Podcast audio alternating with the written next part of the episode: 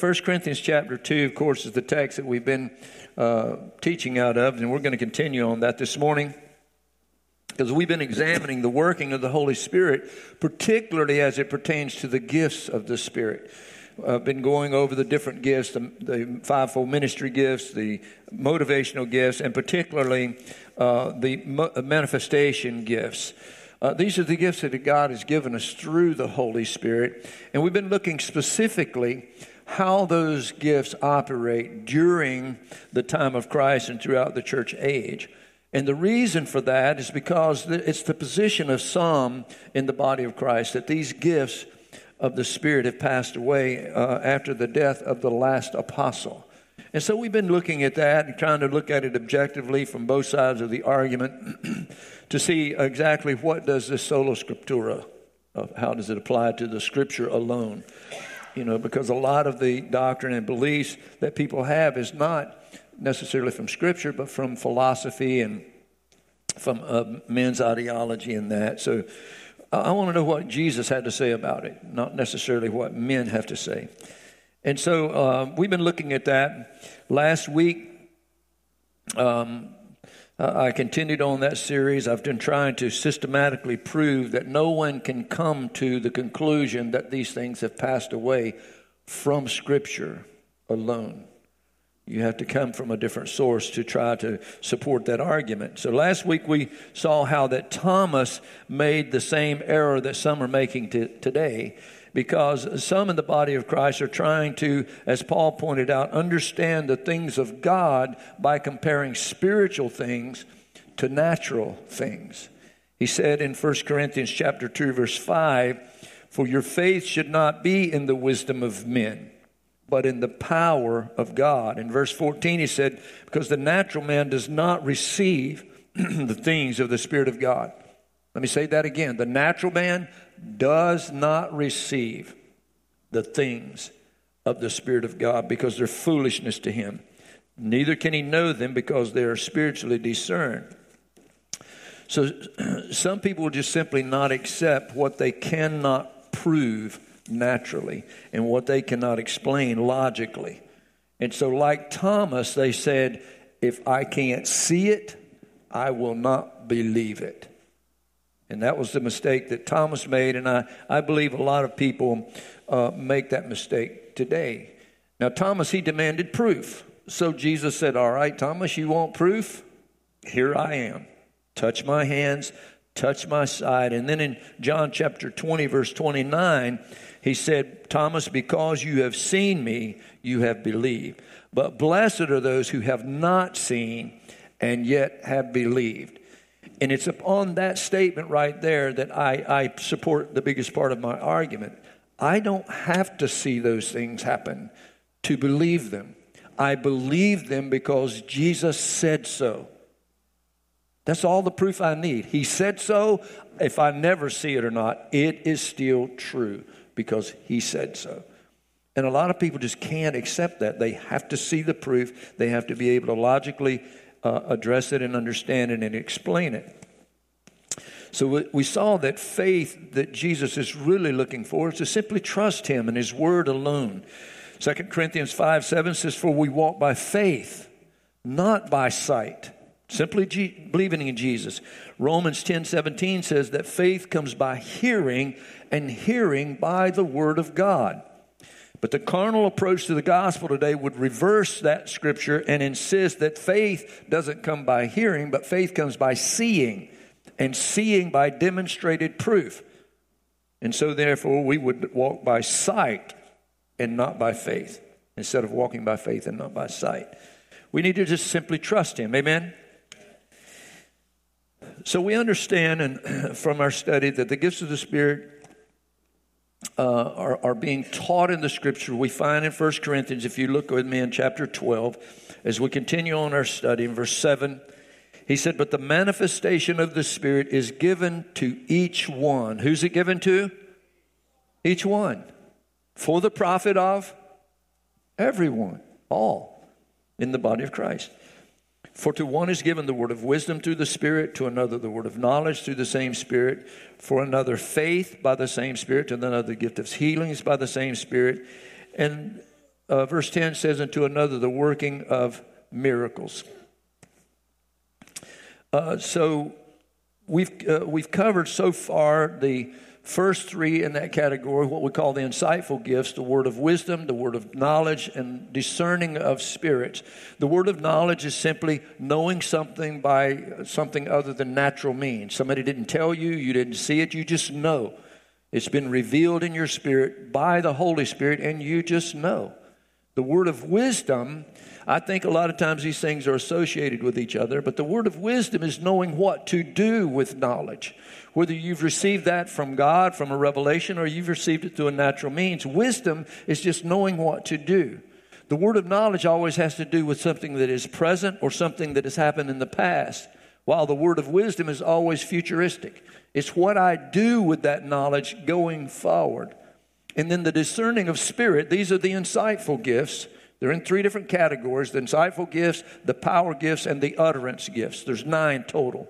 And so the three insightful gifts is the word of knowledge, word of wisdom, and discerning of spirits. The discerning of spirits tells you the source of the knowledge and wisdom that you're operating in. Because a lot of things we may know and we may have wisdom about, but the source didn't necessarily come from God.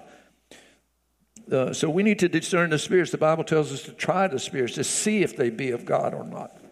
And so we covered that, and then last week we covered the began covering the power gifts, the gift of faith I, I just kind of recap real quick. Somebody came to me and th- well, several people actually said, "Thank you so much. I've never heard faith taught like that. You know, I just thought faith is just faith, but there's different levels of faith. Jesus rebuked the disciples, said, "Oh, you have little faith." And then he saw the man from Capernaum, the centurion, and it said, If you'll just speak the word, I know my servant will be made whole. And the Bible says that Jesus marveled at him and said, I have not seen so great faith, not in all of Israel. And so you can have different levels of faith. I want to be in that great faith category. How about you? I do. I would love, when I read that, and I can't help but think, I would love for Jesus to step up from his throne and look at me and say, Wow. And be impressed with the faith that I have because he was impressed with his centurion. And so there's different levels of faith. And then I covered the fact that there's different kinds of faith. There's four different kinds of faith. There's common faith, what I call saving faith or working faith or productive faith. And then there is abiding faith. And then there is the gift of faith. And I broke that down in Hebrews 11 1 it's our common faith, the Bible says that faith is a substance of things hoped for. Substance means things that's tangible, you can touch it.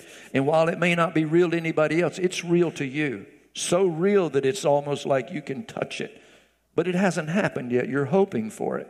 And he said it's the evidence. Evidence is something you can prove.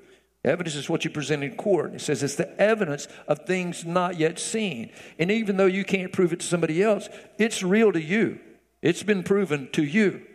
And so faith is like common faith is something everybody has. Romans 12, 3, he said, Think not more highly of yourself than you ought to think, but think soberly, according as God has dealt to every man the measure of faith. Every single person has the ability to believe in things they can't see and things that have not happened yet. It is a common faith that every single person has. And I use an example your paycheck. You work all week trusting your boss is going to pay you at the end of the week. I also used Amazon faith. Amen. Come on. You go online, you look at a picture, you contact somebody you don't know, you've never seen, to buy something that you can't put your hand on, you can't kick the tire, believing that it's going to show up in the mail, and you're going to let that guy go in your bank account and take your money out for something you have not yet received. But you're believing it's going to show up on your doorstep and it's going to be exactly what you ordered. Brother, that is common faith right there. And a whole lot of people operating in it all the time. Amen. They had a special on Amazon and how powerful they have become. Everybody is buying from Amazon nowadays. And then the saving faith is the faith that goes into action. And I use the chair for an example. I can walk around that chair and all my life believe in that chair that it's a good chair, it's comfortable, it's strong, it'll support me, but never actually sit down in the chair. Because saving faith is faith that is in action. It's when you actually do something, when you commit to that chair and you sit down in it. You know, I've heard it described like this faith is saying, I believe I can walk the Grand Canyon on a tightrope blindfolded. That's common faith. But saving faith is when you put on the blindfold and step out onto the wire. That's the kind of faith that goes into action. James talked about it. He said, Can faith save you? Question mark.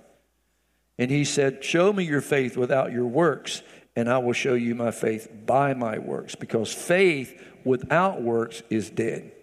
Works meaning corresponding action to what you believe. And so there's a saving faith that is faith that goes into action, that it actually does something.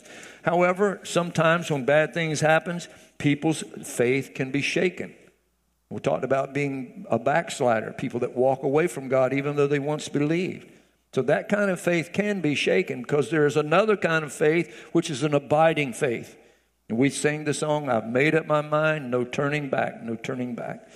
Because abiding faith is no matter what, I will never depart from what I believe.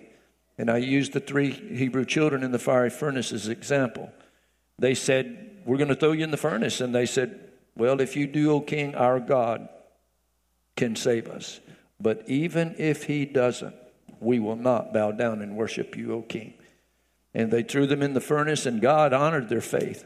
They said, Did we not throw three men in the fire? I said, Yes, we did. He said, But I see four in the fire, up and walking around, and one is like unto the Son of God. I think sometimes when you operate in that level of faith, God, He kind of does things on a different level for you than He will for people that don't operate in that kind of faith. Amen? And so there's abiding faith. And then, even though we we can experience all those different levels. We always battle with doubt because of human experience.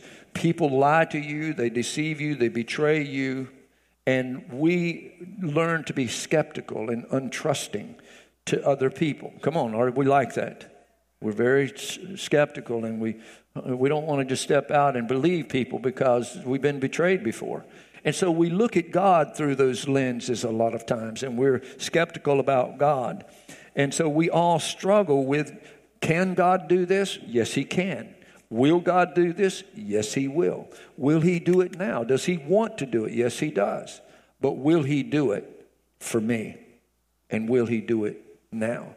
And so we struggle with that. And it's when we come to that point that God, by His Holy Spirit, does something supernatural in the lives of many people, and He gives you the gift of faith, the fourth category of faith.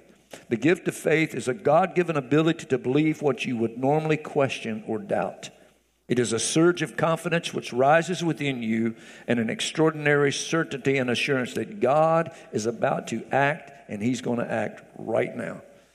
And if you've ever had that happen, that is an amazing thing to witness within your own self. Because I've had that happen a couple of times. I knew that I knew that I knew without any doubt God is getting ready to do something, and He did it. That, that is, I would love to walk in that. Amen. Wouldn't you? Wow.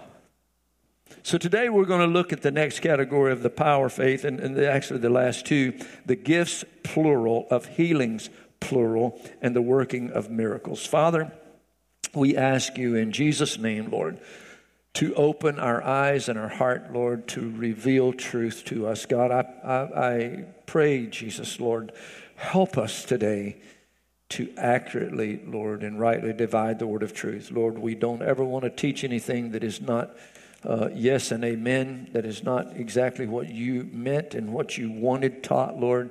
But I believe that the body of Christ, Lord, many times are in bondage, Lord. That was a great revelation that you gave to. Um, to Rebecca this morning, Lord, that people are they're set free. The chains have been taken off. The shackles are off, but we sit there because we don't realize that we are free. And Lord, there's so many in the body of Christ today that are living in bondage when you have set them free. And so, God, I pray today that you will help us to walk in that freedom, to run, God, to dance. Lord, when, when Peter and John walked into the gate called Beautiful and said, Silver and gold have I none, but such as I have give I thee. In the name of Jesus, rise up and walk. Lord, he didn't just sit there, but he got up and went running and leaping and praising God. Father, may we do that today, Lord, in every level of our experience with you as you teach us your word and your truth. I ask this now in Jesus' name. And everybody said, Amen. Now, many people want proof today. Prove to me that this is true. And even when proof is given, sometimes we, they, still challenge, still question, and still doubt, even though the proof has been given. And, and last week we looked at Thomas, and I thought, well, at least Thomas believed when he saw the proof. But proof is given, and still people will, will question and doubt and argue and try to rationalize and reason everything out in their mind. And it just it befuddles me why people would do that. I'm listening to some debates on this as I'm studying this subject, and I, I want to hear both sides of the argument. Amen. I want to. I, I listen to the other guy's position, where he's coming from, the scripture he's quoting, some of the same scriptures that we're using to defend our argument, and, and I'm listening, and, and and it becomes clear to me where he goes whoop, and makes a turn. I'm like, well, wait a minute, that's not what that's saying, you know, because you have to keep the scripture in its whole context. Amen and proper, what we call exegeting of Scripture. And so, as I'm listening to some of those arguments, I, I, I listened to one and said, healing and casting out devils, devils was normative in the early church. One side of the argument said, we see that casting out demons and healing was the normal experience in the first church and in the churches of our early church fathers. And the other guy rebutted that and says, There is no record of that happening after the apostles. And so I did a little research on my own to see if that was true. Now, the last apostle died in 98 AD. That was John. He was on the Isle of Patmos. Remember that? He received the revelation. So by the year 100, all the apostles were dead. They'd been dead for two years. John was the last one. For two years, the year 100, two years, there's been no apostles. Justin Martyr was one of the early church fathers. He lived from 100 to 165 AD, and he said, quote, for numerous demoniacs throughout the whole world and in your cities, many of our Christian men exercising them in the name of Jesus Christ, who was crucified under Pontius Pilate, having healed and do heal rendering helpless and driving the possessed devils out of the men, though they could not be cured by all other exorcists and those who used incantations and drugs. So we know that the year 100 to 165, Justin Martyr recorded that demons are being cast out, people are still being healed. He goes on to say, We call him helper and redeemer. Even the demons fear the power of his name at this day when they are exercised in the name of Jesus Christ. They are defeated. He said in another recording, He said, I give unto you power to tread upon serpents and scorpions, and now we have all now we have all the demons and evil spirits subjected to us when we exorcise them. So we're seeing demons being cast out, people being healed, 100 years after, after the last apostle. Marcus, Mark Minucius Felix lived from 150 to 270 AD. He said, quote, the demons themselves confess concerning themselves as often as they are driven by us from the bodies of the tormented of our words and by the fire of our prayers. When renounced by the only true God, the, they wretched beings unwillingly shudder in their bodies and either at once leap forth or else vanish by degree. So he's saying when we use the name of Jesus, they shudder and they leap forth at once and they're set free or they diminish by degree. Cyprian, who died in 258, was another early church father. He said, Oh, if only you could hear and see them when they are adjured by us. For they are tormented with spiritual scourges and are cast out from the possessed bodies with tortures of words, howling and growling at the voice of men and the power of God. They feel the stripes and blows and confess the judgment to come come and acknowledge that what we say is true. This is also done in the present day, for the devil is scourged, burnt, and tortured by the exorcists, by human voices, and by divine power. That's 250 years. 158 years, 156 years after the last apostle died. Tertullian, who lived 155 to 220, said, What a nobler what is nobler than to tread underfoot the gods of the nation, to exorcise evil spirits and to perform cures, to seek divine revelation, and to live to God? These are the pleasures that are the spectacle and the benefits of Christian men.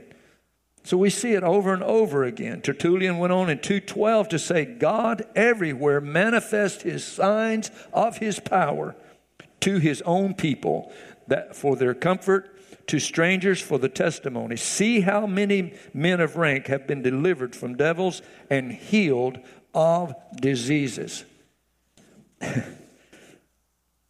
no record of that happening in the church.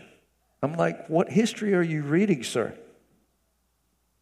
Tertullian said again in 212, there is still preserved among Christians traces that the Holy Spirit that appeared in the form of a dove they expel evil spirits, perform many cures, and foresee certain events. So, what he's saying is demons are being delivered, people are being healed of diseases, and we're even seeing prophetically things in the future. Origen in 184 to 253 said, Not a few cures are brought about in the name of Jesus, and certain other manifestations of no small significance have taken place. Origen of Alexandria. Gregory the Great, AD 540 to 604, said in his dialogue, Gregory recorded many miracles of which he had personally acknowledged, including the raising of the dead. Are you still with me? All right, hang in there because this was a little lengthy, but this was so good I couldn't leave it out. Thomas of Marga, in his book of governors in 840 AD, tells of the story of four outstanding missionaries among the Turks and the Chinese. In the case of three of them, there was no miracles are recorded, and Thomas says clearly that he had heard of none. The fourth was a man named Elijah who evangelized Mogan to the west of the Caspian Sea. He was a simple ascetic now, if you're wondering what an ascetic is, it's a person that practices severe self discipline and abstinence from all forms of indulgence. It's a life of prayer, fasting, and manual labor. He was a man of deep and practical devotion life and of great faith in the power of prayer. He called to he was called to pioneer the missionary work. Elijah insisted on being consecrated on the day of Pentecost. When he arrived in Mogan, he went around the streets of the city calling for the people to turn from the worship of three demons to God, the Lord of all. At first, the people mocked and laughed at him. It was when a plague of, with ulcers and tumors broke out that he was able to get a response. He offered to heal the people if they would promise to give up their idolatry and turn to God. He blessed the oil taken from the vial which he had upon him by prayer. In other words, he carried anointing oil around with him. Are you getting this? And making mention of the Father and of the Son and the Holy Spirit, he healed them all. He also cast out evil spirits and preached the gospel. They were convinced and converted, but there was still a barrier. They said to him, we have Yods, Y A Z D, Yods, whom our grandfathers and ourselves have worshiped, and we are afraid of the injuries he might do us. If, however, your God, in whom you have made us place our trust, is able to slay and destroy Yods, then you can do what you like with us. Elijah, however, asked for no miracles. Where is this Yods? He asked sharply.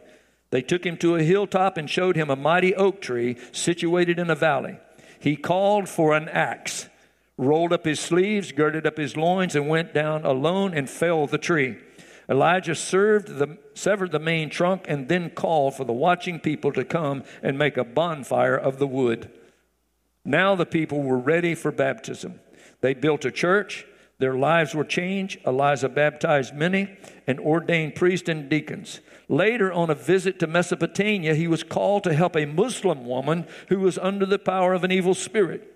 He laid his book of the Gospels on the breast of the afflicted woman. Do you understand? The Bible had not been canonized and put together at this point, it's still being worked on. So he had Matthew, Mark, Luke, and John, and he lays it on her breast and commanded the devil to come out and depart to Haran to the west.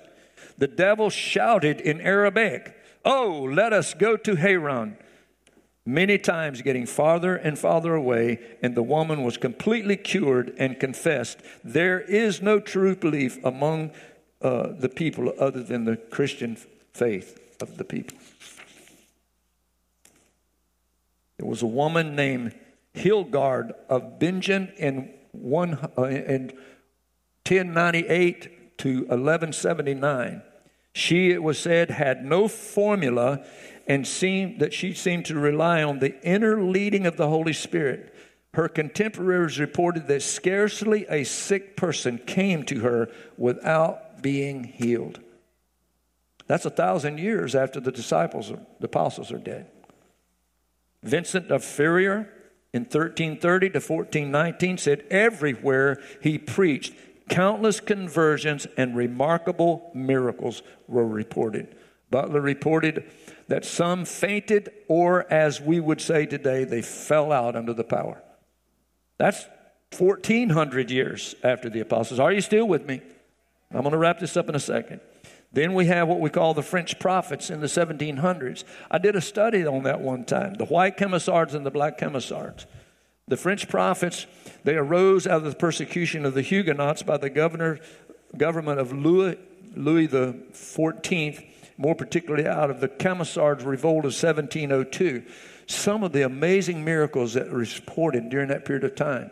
They had children that could barely speak their own language stand up and prophesy in a perfect dialect of another language. They had some amazing miracles during that period of time. Then we move on up to 1792 to 1875. Charles Grandison Finney, one of my heroes of the faith, just study the life of that man. His father was an atheist. He was raised to be an atheist. He went to California and a woman, a prostitute, tried to position him and he didn't know what she was trying to sell. When he found out what she was doing, he began to weep that she was willing to, for money, do what she was suggesting. She ran off in shame and it began to grip his heart. He studied law, and as a requirement, he had to study the book of Romans. And then he went, started going to a Presbyterian church because he was an excellent cello player. And so they made him the minister of music, and he doesn't even believe in God.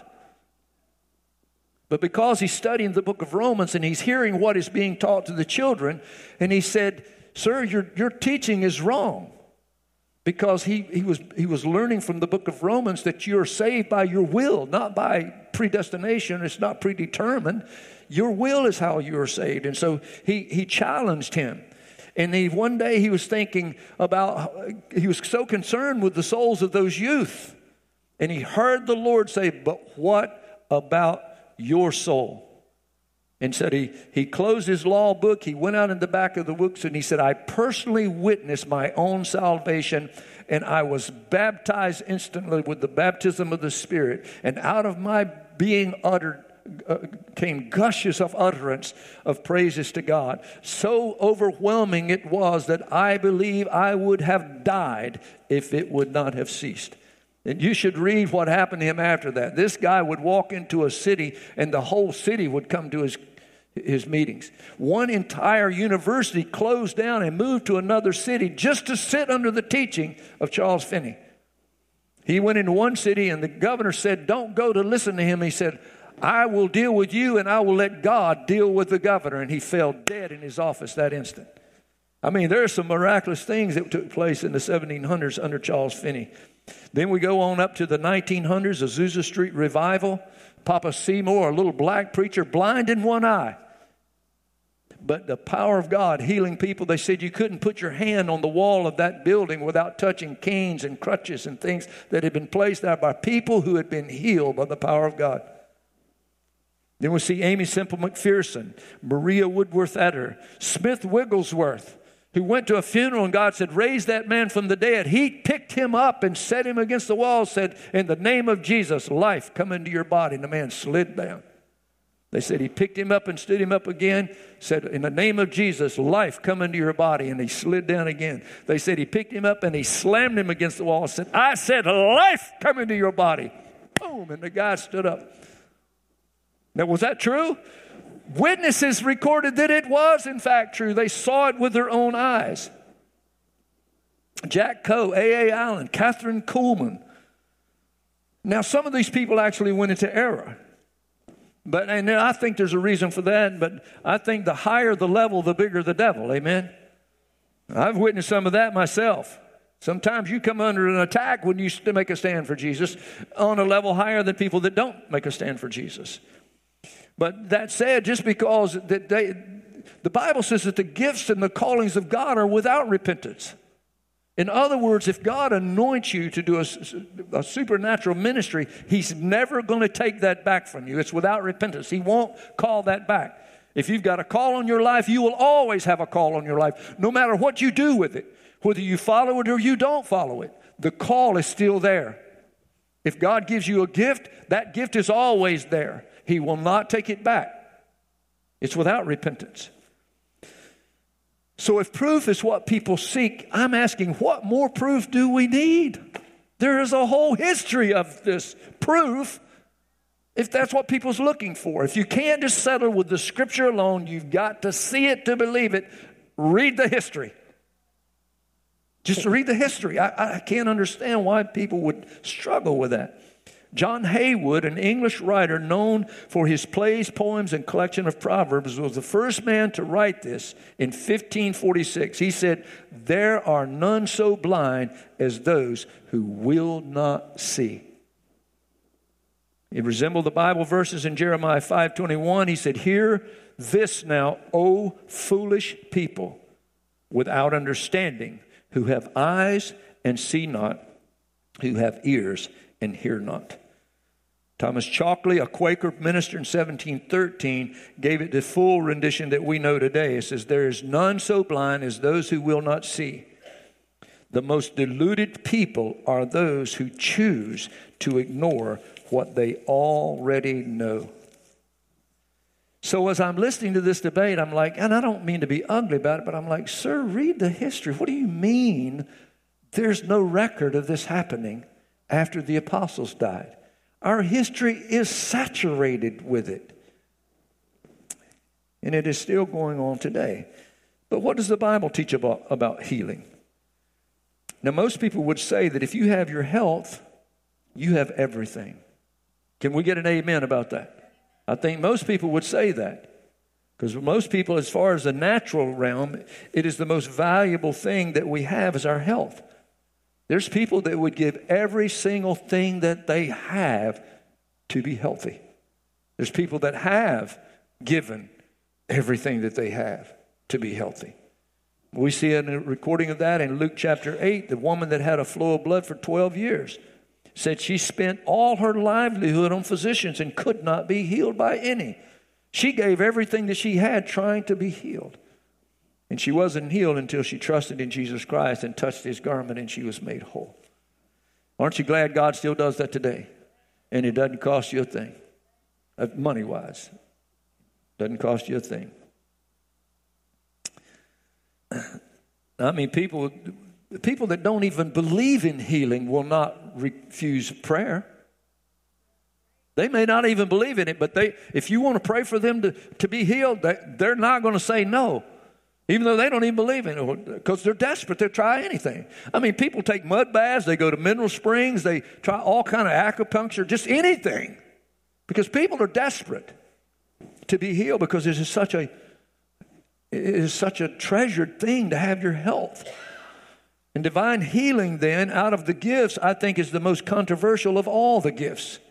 And the reason is because I think of people's desperation charlatans, false teachers, and crooks and con men, they know how much that means to you. And they know that is an easy way to your pocketbook. And we've seen that, and, and people see it, and they equate. People will see things like that. I'm in our new members class. I was telling the students, I'm like, we are ambassadors of CVAG. When we go outside this church, the way that we behave, see, people see you. And whatever you do, they think all of us do. Are you hearing me? And so if you do something that's really weird and off the wall and flaky, there's like all those people down there are crazy. Because that's the representation of it, you know. And so people see these divine healers, they call themselves, on, on faith healers or whatever, that's just taking advantage of people, and they think everybody that is a person of faith that believes in the power of God to heal is like that. And so we're all branded and demonized as that, when, when we're not that.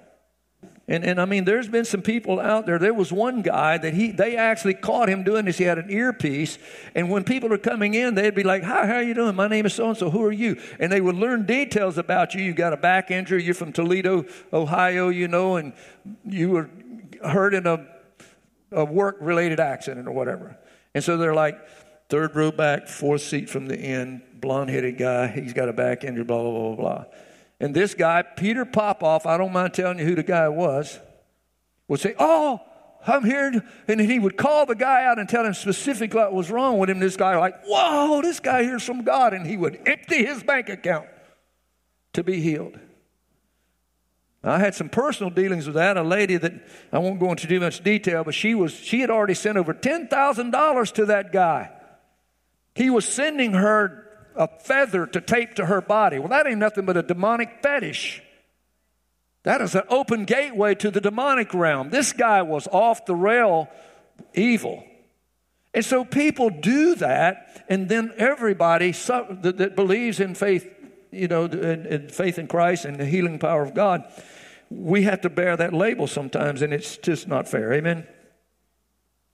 But, the, but, there are some fair questions about healing. And I think the two most common is does God actually heal today? And why does God heal some and doesn't heal others?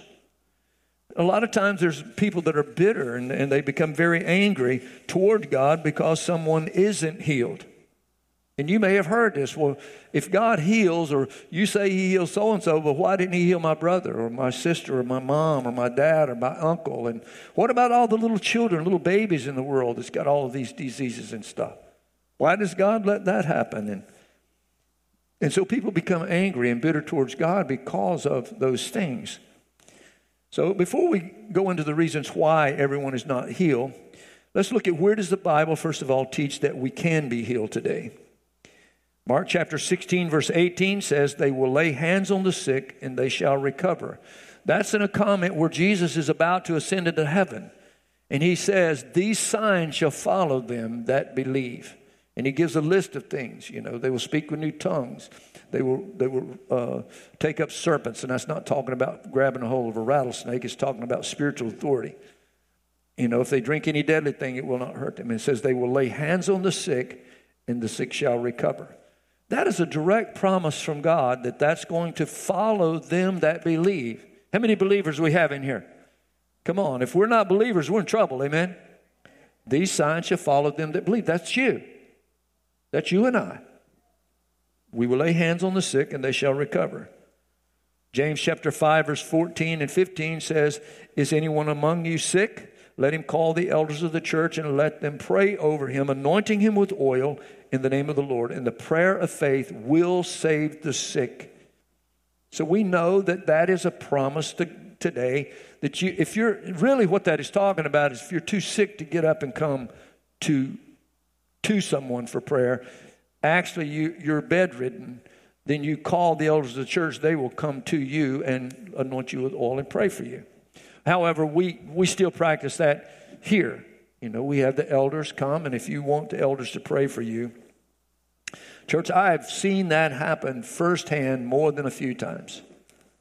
John 14, 12 says, Verily, verily, I say unto you, this is Jesus talking. He, everybody say, He. that believeth on me, the works that I do, he shall he do also, and greater works than these shall he do, because I go to the Father. Now, a lot of people that argue that this has passed away will use that scripture to defend their argument, saying, We don't see people doing the works that Jesus did. But what they're saying is, we're not doing exactly like Jesus did. But on the other side of that argument, church, the disciples didn't calm the sea. The disciples didn't feed the multitude.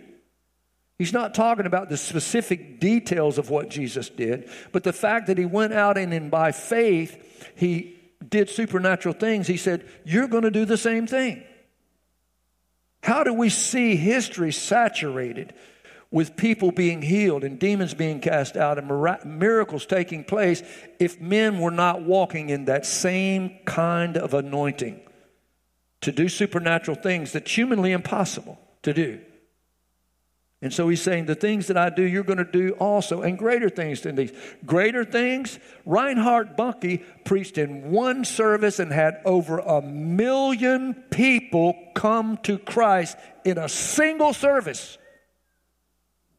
On the day of Pentecost, Peter stood up and 3,000 was added to the church that day. Jesus never did anything like that. Greater things than these shall you do. I am preaching today, and this sermon is going all around the world. There's people in Poland that's going to be listening to this message. I have been heard, and there, there are people that held church service in Iraq and listened to my sermon as a part of their church service to a recording that was sent to them when we first started Desert Storm and that over there, not Desert Storm, but uh, Operation Shock and Awe, whenever we went into Iraq.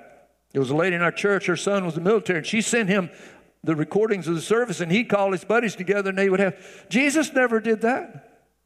Have I done greater works? In some ways, yes. Have you done greater works? You actually have in some ways than what Jesus did. So we, we, we can understand it if we just try.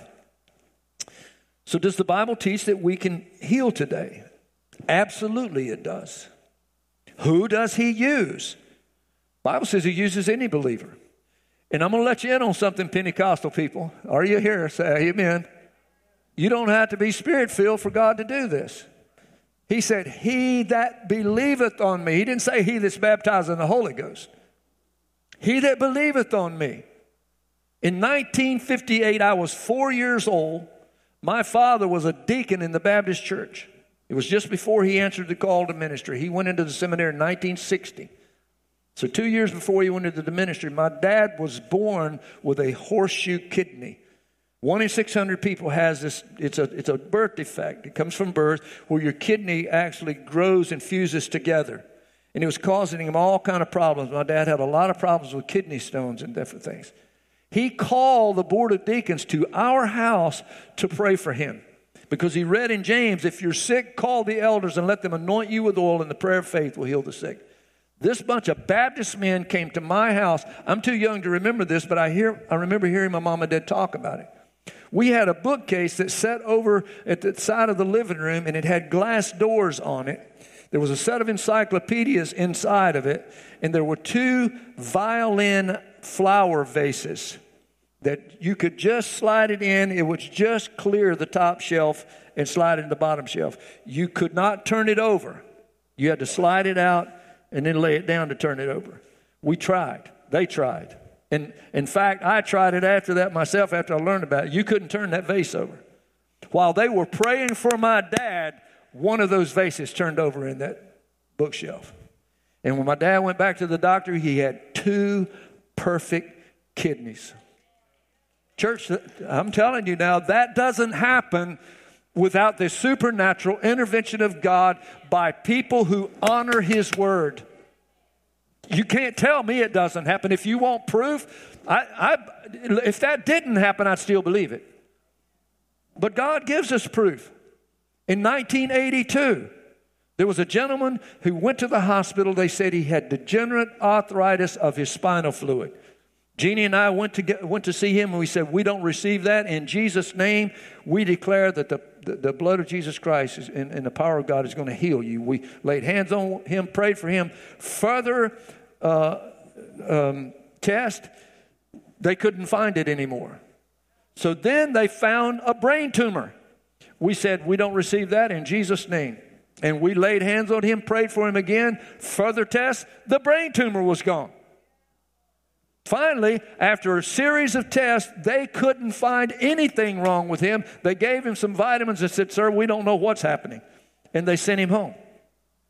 At that same time, my uncle is, is in the hospital. We're going from one hospital to the other, praying for both of them, using the same faith, same formula, same everything, and my uncle died with cancer. I, I don't understand that, church. But it's not up to you how it works. It's just up to you to be obedient to what God has told us to do. The rest is in His hands. And the Lord has taught me over the years about that. In 1991, my son was in school. The teacher said he's sleeping too much. We don't understand what's going on. You probably should take him to the doctor and get him checked out. Took him to the doctor. His blood sugar was five. His urine sugar was 500. His blood sugar was 250. And they said, "We're sorry, but your son has juvenile diabetes." We're going to have to, he's going to, start taking insulin injections. Three days before that, Jeannie was, was at home and God said, You need to fast and pray for the children. She said, she didn't know why, but she fasted for three days. And when she took him to the doctor and heard that doctor's report, she said, I will not let the devil put that on my child. God showed me three days ago to fast and pray for our children. Now I know why. And in Jesus' name, we will not receive that. Satan, you're not putting that on my son. And, and let me tell you something, church. I wasn't in a good place at that time. She did it all on her own. And she stood in faith. So they came in, they fed him high doses of sugar to try to regulate how much insulin they were going to have to give him to regulate his diabetes. After all of that sugar, they tested his, his sugar again. It was 98, 99. They couldn't get it to raise. And they're like, well, Miss Newcomb, we don't, we don't know what's happening here, but you're very lucky. She said, no, our luck has nothing to do with it. She said, God showed me three days ago to fast and pray for my children. Said, God is the reason he's walking out of here healed today. And he's still healed to this very day. 2018, there was a young lady in our church, went to the doctor. She had a hole in her heart. It wasn't a question of uh, whether it was there or not. They saw it. And they planned the surgery. She came to church and said, They found a hole in my heart. And said, we, We're going to have to go into surgery. They've got to, they've got to, whatever they do to it, but they're going to have to correct it. And so they scheduled an appointment to measure the size of the hole to, to determine how they're going to correct this. And so when she told me that morning, we came in, it was before church. I said, Well, come with me. And I walked in, Hunter was in here. I said, Hunter, come here. We're going to pray for her. After church, some other people prayed for her. Many of you prayed for her. She went back to the doctor. They couldn't find the hole. Her heart was perfect, it was gone. Church, those things just don't happen without God's intervention.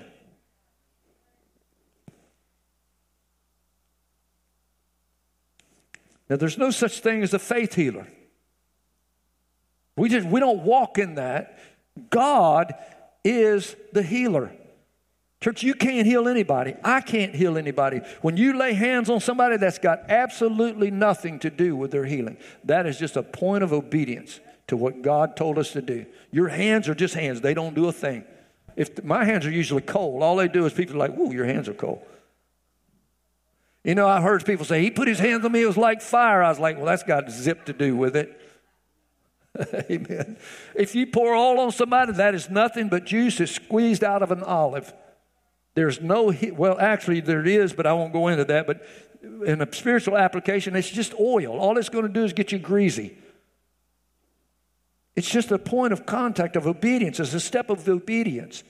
And if God doesn't say you're healed, you won't be healed. And I don't care if it's terminal illness or if it's a scratch on your hand. Because Timmy can tell you, he was putting a pump in a swamp down here and cut his hand and got some of that bacteria from that swamp water in his hand, and his body, infection just spread through his whole body. If God hadn't have intervened, he could be gone today. We know that because just before that, a good friend of mine, you all know Bernie Smith, he cut a scratch on his elbow, and as a result of that, he died. No, he was technically dead. Every organ in his body shut down. Infection spread through his whole body. And every organ in his body shut down. The only thing keeping him alive was a machine. The doctor called Jan in, his wife, and said, said, I'm sorry, there's nothing we can do. Said, you can just plan for the worst. In other words, make the funeral arrangements. He's, he's dead. She called me up and she was a wreck, man. She said, and told me what, what she said. Bernie's a dear friend of mine. We've been friends for a long, long time. And so Jeannie was out in Missouri. And because Charity, my daughter, was living in Missouri at that time, and she was having her baby. And Jeannie was out there to help with the birth. And I said, Jeannie, I got the call today and this and that and everything. I said, just be praying, you know. And she could hear how, how upset I was. And so she started praying. Well, next thing you know, his liver starts working.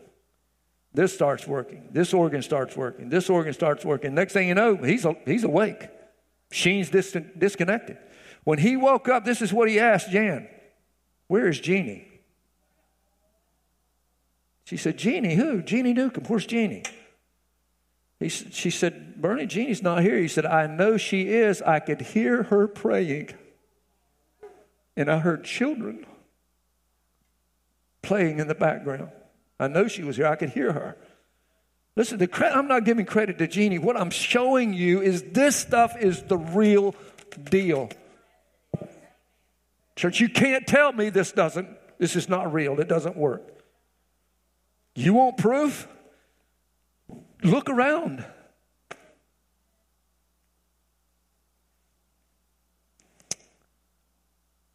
Psalms 103, verse 1. I'm going to have to wrap this up. Uh, boy, we're not going to get through, man. Blessed be the Lord, O my soul, and all that is within me. Bless his holy name. Bless the Lord, O my soul, and forget not all of his benefits, who forgives all our iniquities, who heals all your diseases. Amen. Now, I don't know why the gifts, plural, of healings are plural. There's a lot of debate about that. I believe it has to do with the triune being of man. We are a body, we have a soul, and we have a spirit. And I believe that there's sickness that enters in either one of those three categories. And I believe that specific there's a specific way to deal with each one of those. If there's sickness in your body, I don't need to be giving you counseling about how to think. You know you need to eat right, you need to exercise, you need to take care of yourself. If there's sickness in your mind, I don't need to be giving you medicine.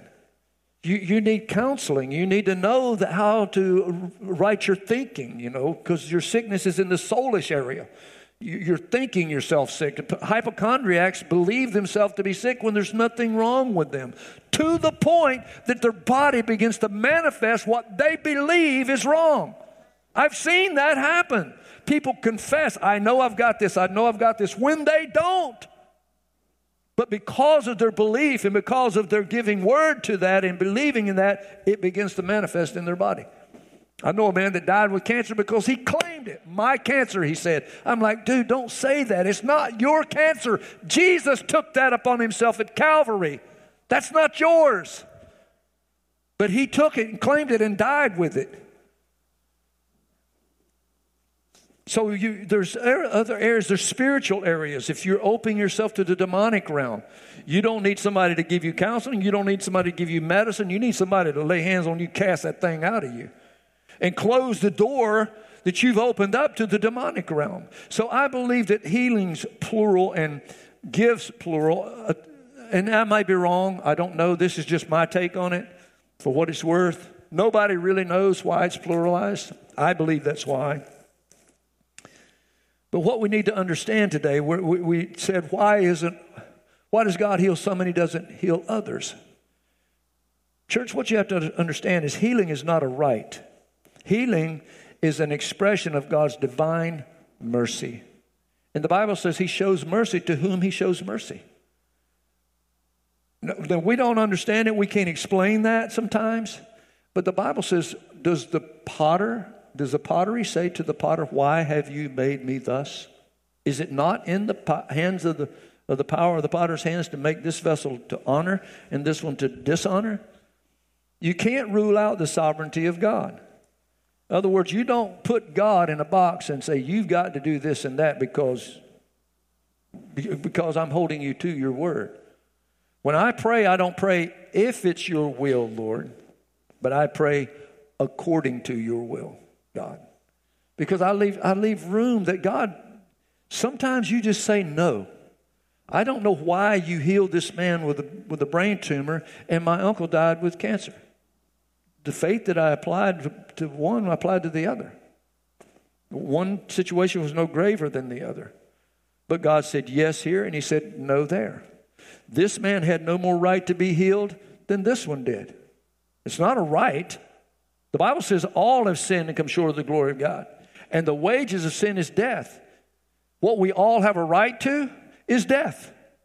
That's what we've earned, the wages that's owed to us. In Philippians 2, it says, You have considered it necessary to send Epaphroditus, my brother and fellow worker, fellow soldier, and your messenger, the one who ministered to my needs, since he was longing for you all and who distressed because you had heard that he was sick. For indeed he was sick, almost unto death. In other words, he's dying. But God had mercy on him, and not only on him, but on me also, lest I should have sorrow upon sorrow. In other words, he's sitting there watching his friend die. And it's time for him to go somewhere else. So he left Epaphroditus. Well, no, that was a different, that was Miletus. But he's sitting there watching Epaphroditus dying. And he's sorrowful. And he said, But God showed him mercy and raised him up so that I wouldn't be more sorrowful than I already am. So healing is not the payment of a debt. God doesn't owe us any healing. And we should have faith to be healed, but there's a vast difference between faith in divine uh, mercy and presumption on an alleged right. Everyone doesn't have the right to be healed. I like the way Randy put it when a, an opening statement he made one time. It says, Every duck is not a winner. You know, you go to the fair, says, pick a duck, any duck, every duck's a winner. That's a philosophy that we've accepted in, in our culture. Every kid gets a trophy. Are you, are you hearing me? You don't tell a child that he lost. No, if you didn't win, you lost. You lose. No, don't tell them they lost, just tell them they didn't win. No, you lost. you need to get over it. it make them tough. These I mean, we are neutering our men these days. I'm telling you, I could go there, but I'm not going to. Every duck's not a winner. So, what do you do if God doesn't answer your prayer? What do you do if he doesn't give you what you expect him to do? And I put it this way if life hands you a lemon, what do you do? You suck on the lemon and complain how bitter it is? A lot of people, they just suck on the lemon, complain how bitter and nasty that thing is. But some of us just squeeze that mug out, we put in a little water, put in a little sugar, and we make lemonade. It's good for you, it's good for other people. I'm going to show you a clip real quick. It's about five minutes long, and then we're going to wrap this up of a young man that knows how to take the lemon that life handed him and make lemonade out of it. How many of you have heard of Nick Vujicic before? Isn't he an awesome guy? He's got just the happiest demeanor. He, he's a prankster and he loves to joke you know, he gets he loves to swim. He'll dive off of a diving board, and you're like, "Oh my Lord, he's going to drown!" But he said, "Because I don't have arm and legs," he said, "I bob like a cork." he said he'll get in cold water, like, "Ooh, it's so cold, I can't feel my hands." and he'll laugh. He is just the biggest clown, you know. You'll be happy to know that he has a beautiful little Filipino wife and two children. So, um, see, life handed him a lemon, but he didn't sit around complaining about, oh, what God did to me. He wasn't bitter, he wasn't angry. But he added the sweetness of God and the water of the Spirit, and he made lemonade out of it. And as a result, he's doing amazing things for God. So, you know, we don't really know why God sometimes doesn't answer our prayer and do the things that we expect him to do, and he doesn't heal.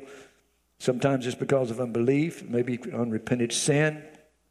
Sometimes people just don't want it. I've actually had people say, I don't want God to heal me, I'll lose my disability.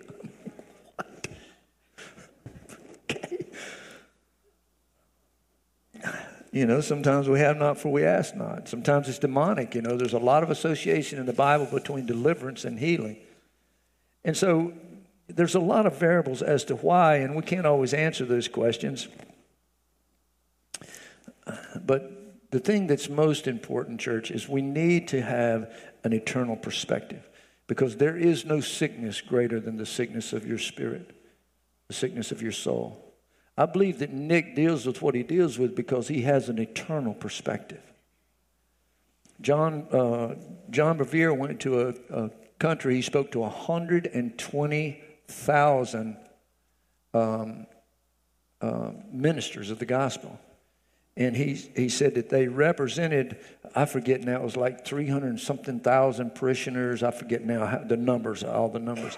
And he asked, when did this movement started? And well, they, they named a date, and it was only 16 years before that that the movement started with one family. He said, how on earth did you build a ministry from one family in 16 years to this size of a ministry? And they said, there's one reason we focused on eternity. Because they're not fo- we're so focused on this world. And I think Nick has got his mind on there is, there's another world. One day he will have arms and he will have legs and he's going to run the streets of that city. You know, because he has an eternal perspective and he wants to bring as many people as he can with him. So he's not focusing on how bad things are for me here. He's dealing with what he's dealt and dealt with and he's he's doing it in a sweet spirit. So you know, what do you do if God doesn't answer your prayer? You take the lemon that God's gave you and you make lemonade out of it. All right? But we don't want to have a defeated spirit. We want to have the right heart and the right spirit. So there is no greater, no greater uh, sickness than the sickness of your soul. I heard it put this way that sin is the malignity of the soul. And there's only one cure, and that is through Jesus Christ. Jesus even himself said, If your hand offends you, cut it off and cast it from you. If your eye offends you, pluck it out and cast it from you. Because it would be better for you to go through life blind and maimed than to enter into hell with a whole body. Church, we, we can have everything that we, I mean, be the most blessed people and have great health all the days of our life, and it mean nothing in eternity. Because this life is like that and it's over. I'll be 66 my next birthday. I'm like, I'm probably, I'm past the halfway mark, I think. You know, I don't know if I'm two thirds in or if I'm 90% in. I don't know, but there's more of it gone than what's ahead, you know. And I'm, I can tell you that when the Bible says that life is like a vapor of smoke, it's like a blade of grass. It's here today and tomorrow it's cast into the fire. That is a fact, my friend. But eternity is forever. And so it is so important that if, regardless of whether we ever receive healing in our body, we need to make sure we receive healing in our spirit, healing in our soul. Amen? Because nothing is greater than that. So, what happens if you've got a situation you need healing? Then you pray and you keep on praying and you ask, you keep on asking. And you keep letting God do what God does.